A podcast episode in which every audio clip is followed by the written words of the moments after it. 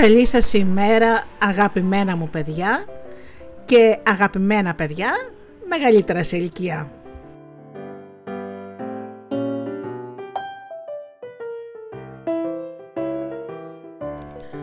Είναι η εκπομπή Φωτεινά Καλημεράκια με τη Γεωργία και τη Γεωργία Αγγελή στα μικρόφωνα.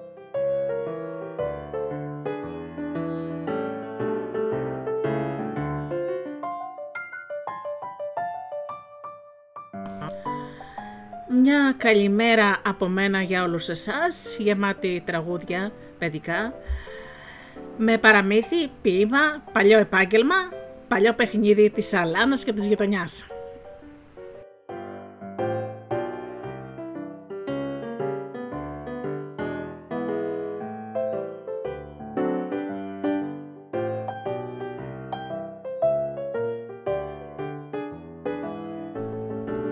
Ξεκινάμε τώρα με το πρώτο μας τραγουδάκι.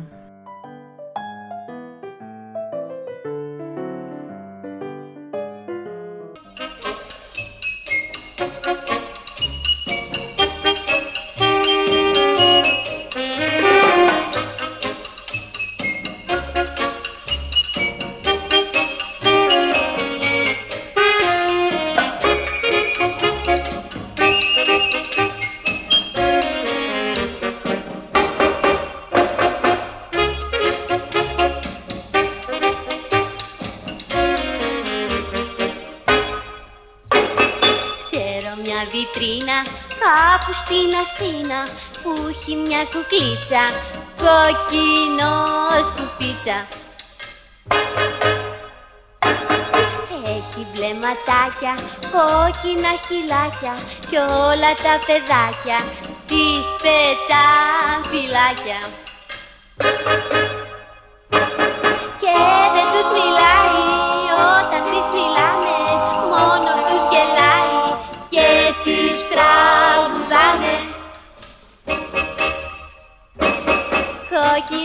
Κόκκινο, κόκκινο, κόκκινο, κόκκινο, κόκκινο, κόκκινο σκουφίτσα. Είσαι μια, είσαι μια, είσαι μια, είσαι μια, είσαι μια σιγάνο παπαδίτσα. Κόκκινο, κόκκινο, κόκκινο, κόκκινο, κόκκινο, κόκκινο σκουφίτσα. Είσαι μια, είσαι μια, είσαι μια, είσαι μια, είσαι μια, είσαι μια μουσίτσα.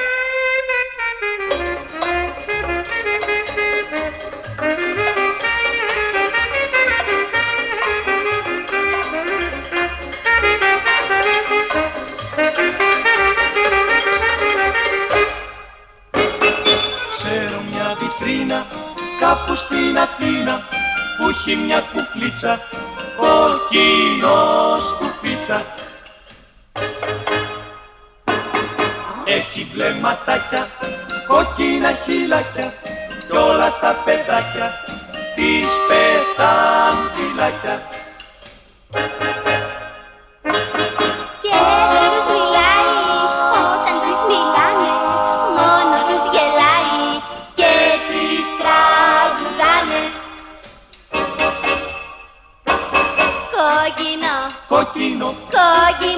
κόκκινο, κόκκινο, κόκκινο, κόκκινο σκουφίτσα. Είσαι μια, είσαι μια, είσαι μια, είσαι μια, είσαι μια σιγάνο παπαδίτσα. Κόκκινο, κόκκινο, κόκκινο, κόκκινο, κόκκινο, κόκκινο σκουφίτσα. Είσαι μια, είσαι μια, είσαι μια, είσαι μια, είσαι μια, είσαι μια. μουσίτσα. Κόκκινο, κόκκινο σκουφίτσα. Κόκκινο, κόκκινο σκουφίτσα. Κόκκινο, κόκκινο σκουφίτσα. Κόκκινο, κόκκινο σκουφίτσα.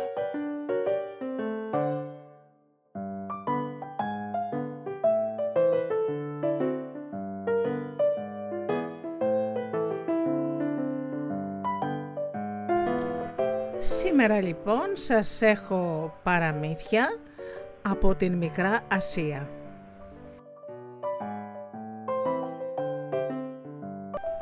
Η κότα που έπεσε ο ουρανός στο κεφάλι της. Ποντοϊράκλια Βυθινίας. Μια φορά και ένα καιρό ήταν σε ένα τόπο μια κότα. Αυτή μια μέρα έτυχε να τρώει όπως το πιο συνήθιο καλαμπόκι κάτω από τη μια μιλιά. Εκεί λοιπόν που έτρωγε το καλαμπόκι της, της πέφτει ένα μήλος στο κεφάλι από τη μιλιά.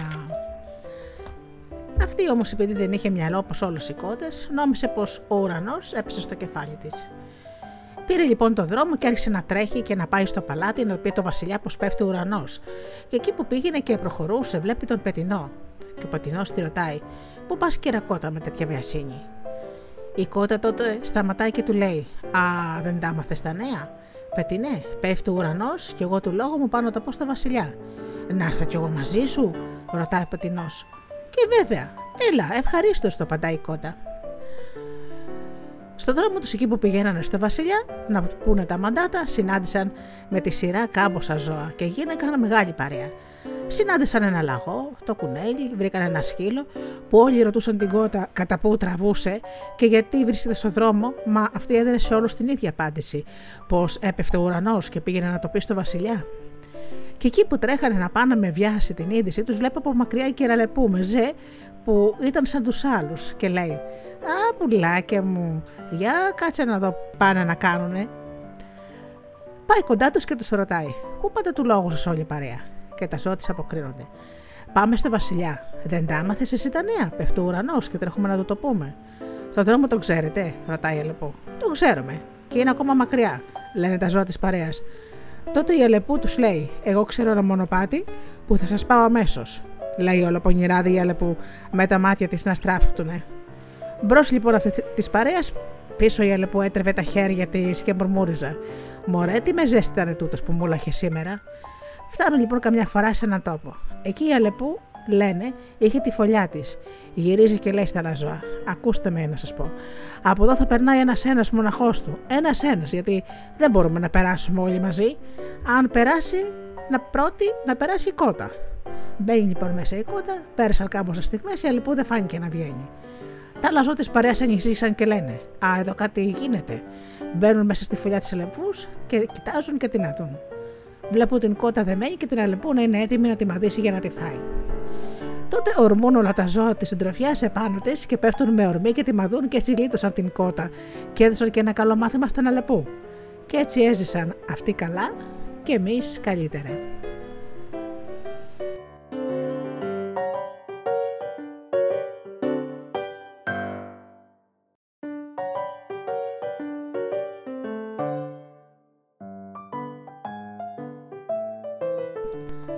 Και τώρα θα σας πω και το πάθημα του λύκου που είναι από κοτίωρα πόντου.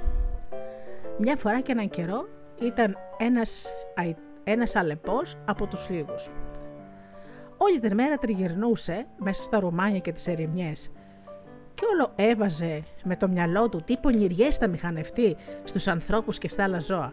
Εκεί λοιπόν που γυρνούσε δόθε και ήθε, πέφτηκε του λόγου του πάνω σε μια παγίδα και πιάστηκε και έβαλε τα δυνατά του να ξεφύγει. για πάνω, για κάτω, τίποτα, δεν τα κατάφερνε. Σαν κατάλαβε πως δεν είχε γλιτωμό, μηχανεύτηκε μια πονηριά. Ξαπλώθηκε λοιπόν φαρδί πλατής μες στην παγίδα, έκλεισε τα μάτια και έκανε τον πεθαμένο και δεν κουνιόταν καθόλου. Σαν πέρασε κάμποση ώρα, ο άνθρωπος που έστησε την παγίδα φάνηκε. Κοιτάζει λοιπόν να δει τι πιάστηκε μέσα στην παγίδα και βλέπει τον αλεπό χωρίς να χαλεύει. Του δίνει μια κλωτσιά, τον σηκώνει και τον τραβάει έξω από την παγίδα. Σαν όμως ο άνθρωπος έστερε έξω τον αλεπό, αυτός που άλλο δεν ήθελε σηκώνεται με μια, πετάγεται πάνω και τον βάλα στα πόδια και χάθηκε από τα μάτια του ανθρώπου. Και ο άνθρωπος δεν πίστευε στα μάτια του. Λένε πως καθώς έτρεχε μακριά να γλιτώσει ο Αλεπός μέσα στο ρουμάνι, πέφτει πάνω σε ένα λύκο. Τον βλέπω ο λύκο, τον αρπάζει και ήταν έτοιμο να τον κάνει κοπάτια, να τον φάει. Την άλλη μέρα ο Αλεπός όμως που τα χρειάστηκε του λέει: Στάσου ξάδερφε, και εγώ θα σου δείξω ένα πράγμα θαυμαστό που τέτοιο του λόγου σου δεν έχεις σηματαδεί. Και ύστερα θα τρώ. Ακούει τότε ο, ο, ο λύκος και ρωτάει: τι πράγμα είναι τούτο το θαυμαστό; Έλα μαζί μου να πάμε να στο δείξω, αποκρίνεται ο Αλεπό. Μια και δύο λοιπόν, ο Άλεπος παίρνει το λίγο και τον πηγαίνει και του δείχνει από μακριά την παγίδα στο λάκκο. Και του λέει: Ξάδερφε, πήγαινε κατά εκεί. Ανέβα πάνω και δοκίμασε μονάχος ότι πράγμα θαυμαστό είναι τούτο. Τραβά λοιπόν ο λύκος κατά το λάκκο, πηγαίνει, ανεβαίνει πάνω στην παγίδα, πέφτει μέσα στο λάκκο και πιάνεται. Πόλεμά του λόγου το να βγει, χοροπηδά από εδώ, χοροπηδά από εκεί, μα δεν μπορούσε να καταφέρει τίποτα.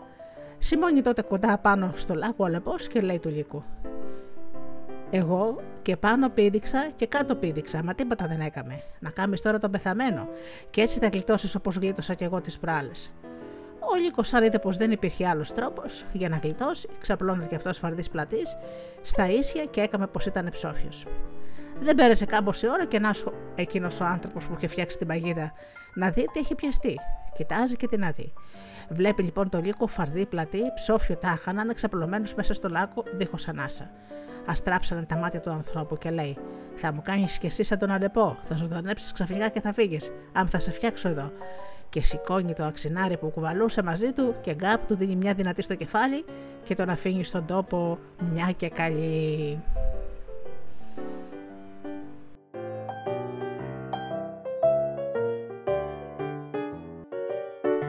Τώρα αγαπημένα μου παιδιά θα σας βάλω ένα τραγουδάκι της θείας Λένας της απαράμιλης Αντιγόνης Μεταξά.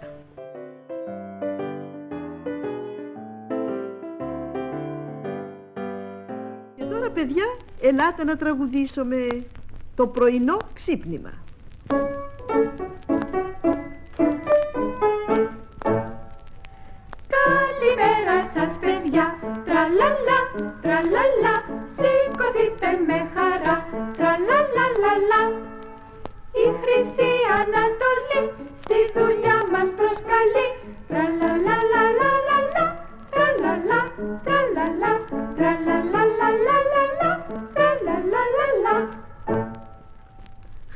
Τα παιδιά κάνουν όλα μαζί τη γυμναστική τους.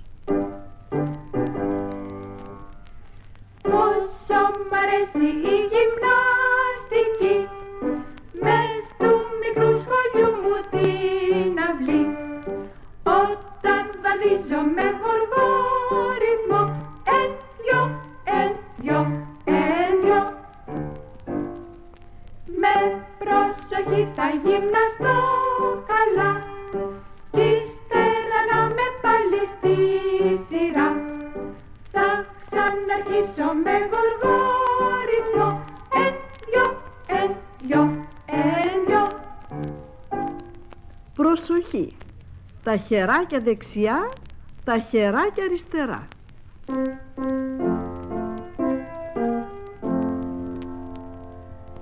Τα χεράκια δεξιά, τα χεράκια αριστερά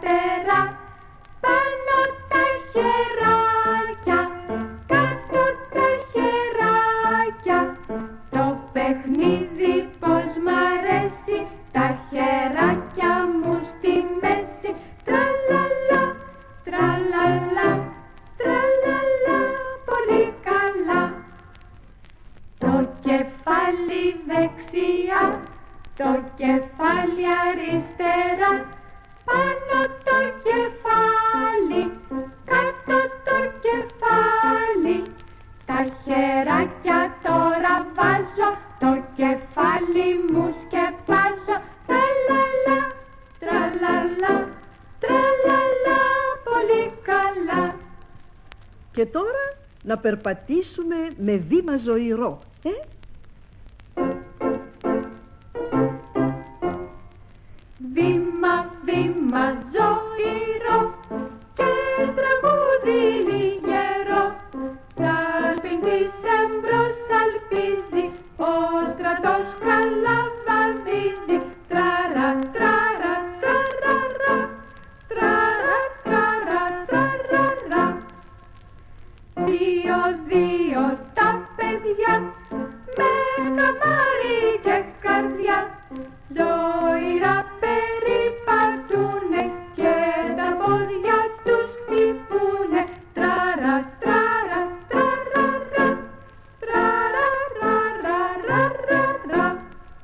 Εμπρός ο μικρός στρατός μας. Εμπρός. Εν, δυο, εν, δυο. Στρατιώτες γυμνάς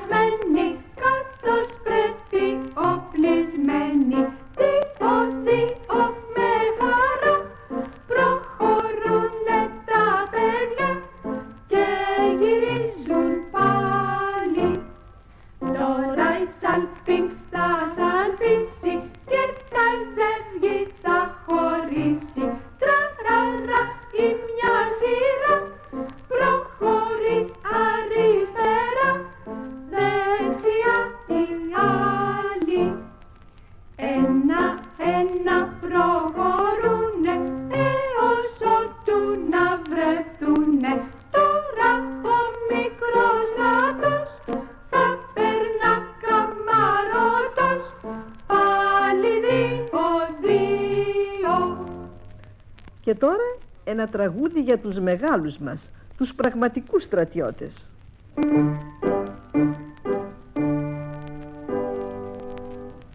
Περνούν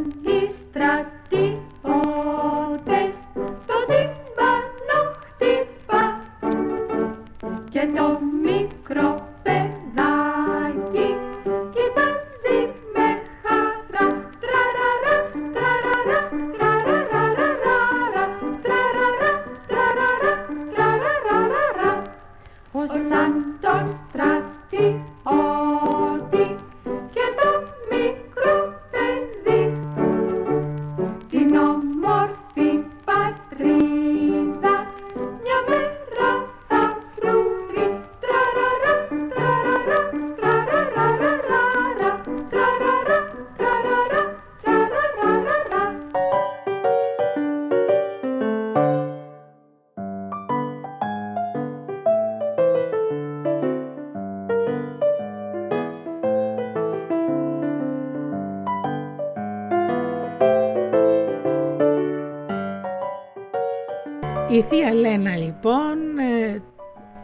μεγάλη αυτή κυρία που κρατούσε ραδιοφωνική συντροφιά στα παιδάκια τότε εκείνα τα χρόνια κάπου μεταξύ της δεκαετίας ε, του 50 αν θυμάμαι καλά και του 60 είναι το πρότυπό μου, αυτό ήθελα να κάνω όταν ξεκίνησα εκπομπές το 2013 ε, και ήταν ο πόθος μου να τις μοιάσω. Και να λοιπόν, ύστερα από τόσα χρόνια ραδιόφωνο και εγώ σας καλημερίζω, αλλά έχω και τις εκπομπές μου, τις άλλες. Έχω και το κάθε Σάββατο, στις 10 το πρωί, με μύθους και παραμύθια από όλο τον κόσμο. Πάντα για μικρούς και για μεγάλους. Πάμε λοιπόν τώρα να σας διαβάσω ποίηματα. Το Αλέξανδρο πάλι. Καλημερούδια. Με τι καμάρι περπατεί την κούκλα της κρατώντας και με ένα σπάγκο το γατί πίσω της τραβώντας. Κοντά στην πόρτα σταματά πριν πάει πιο παραπέρα και τα πουλιά της χαιρετά με μια της καλημέρα. Καλημερούδια σας πουλιά, καλημερούδια χίνα, την κούκλα τη λένε τριανταφυλιά και το γατί ψιψίνα και αν με ρωτάτε και για πού χωρίς τη τάχα βγήκα, πάω να προφτάσω τον παππού που με φιλεύει σίκα και ένα ακόμα πιο όμορφο και μικρό ποιηματάκι της Γεωργίας Δελιγιάννη η Πεταλούδα. Κάτι ψήλωσε στα γέρι, κάτι λάμπει μες στο φως, ήλιος να είναι, να αναστέρει, για παράξενος ανθός. Απ' το ένα λουλουδάκι στα άλλο φεύγει και πετά και τεινάζει στα γεράκι τα φτερά τα χνουδωτά. Τι χρυσό πεταλουδάκι, τι βουλίτσες πορφυρές και το να το πρόφτανα λιγάκι μέσα εκεί στις φιλοσιές.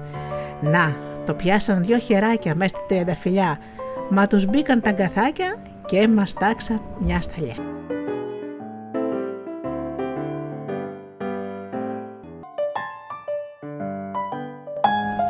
Πάμε λοιπόν για ένα παιχνίδι της γειτονιάς όπως λέγαμε από το υπέροχο βέβαια βιβλίο της Μαρούλας Κλιάφα και της ε, Ζωής Βαλάση. Η Σκρόφα, ξέρετε στα χωριά Σκρόφα λέγανε τη γουρούνα. Μια, ευδο- μια ομάδα από 7-8 παιδιά είναι φωτιασμένα με ξύλα. Στη μέση ενός σαλονιού φτιάχνουν μία τρύπα. Ολόγερα φτιάχνουν μικρότερες τρύπες, μια για κάθε παίχτη. Στη μεσαία τρύπα βάζουν τη σκρόφα ή τη γουρούνα, δηλαδή ένα κονσερβοκούτι και ένα παιδί στέκεται και την φυλάει με το ξύλο του. Τα άλλα παιδιά προσπαθούν με τα ξύλα τους να του πάρουν τη σκρόφα, προσέχοντας όμως να μην αφήσουν εντελώς απροστάτευτη την τρύπα τους, γιατί αν ο παίχτης που τα φυλάει προφτάσει και βάλει το ξύλο του σε μία τρύπα αφύλακτη, τότε όλα τα παιδιά φωνάζουν μαζί αλλαγή και φυλάει τη σκρόφα το παιδί που πατήθηκε η τρύπα του. Το παιχνίδι αυτό λέγεται και Γιαλάκα στη Θεσσαλία και Μπίτσκα στην περιοχή της Λάρισας.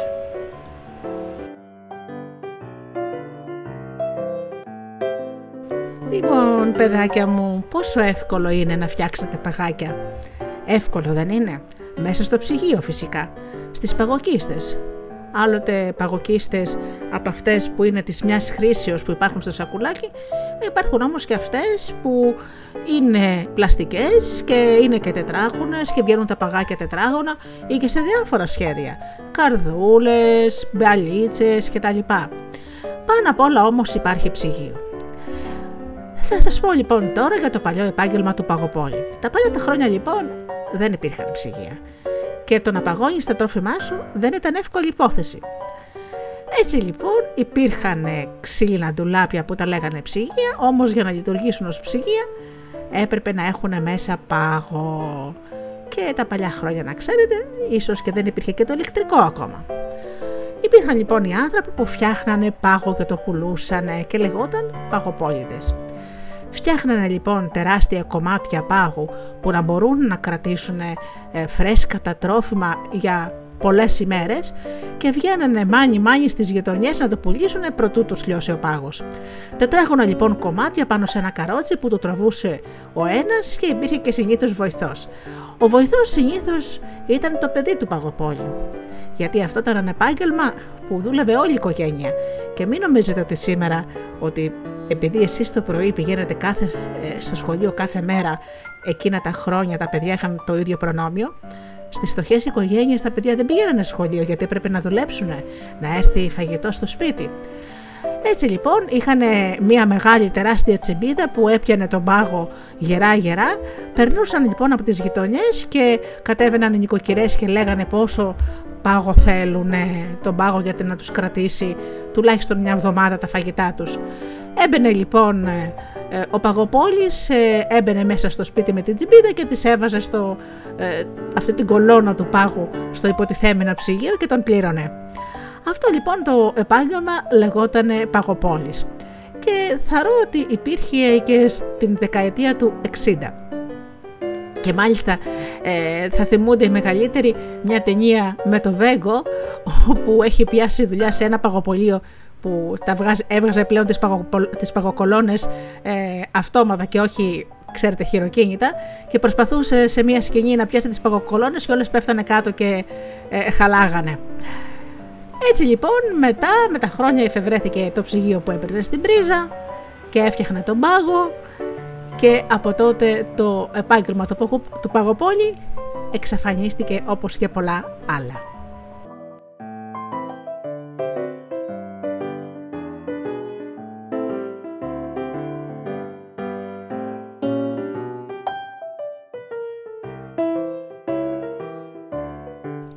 Πάμε ένα τραγούδι της Δόμνας Σαμίου.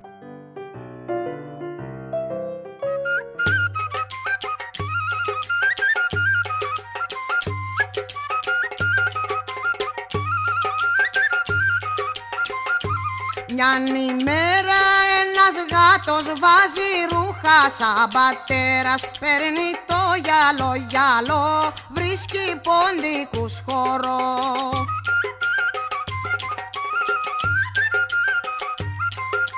Πάρτε και μένα βρε ποντίκια για να κάνουμε συντροφλίκια. Αχ και πιασέν τα τα καημένα και τρώγεν τα πένα ένα.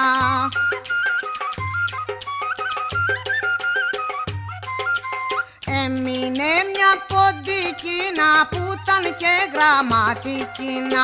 Αχ μη με τρώσει εμένα γάτε να σε μαγειρεύω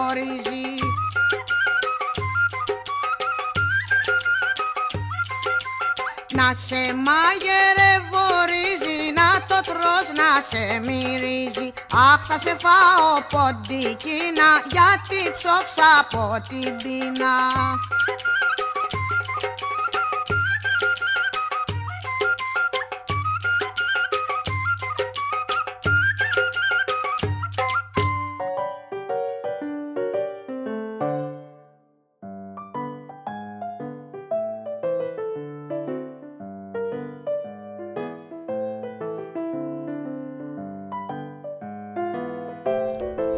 Ώρα λοιπόν να σας αποχαιρετήσω αγαπημένα μου παιδιά, να σας ξεπροβοδήσω για τη δουλειά και το σχολείο σας.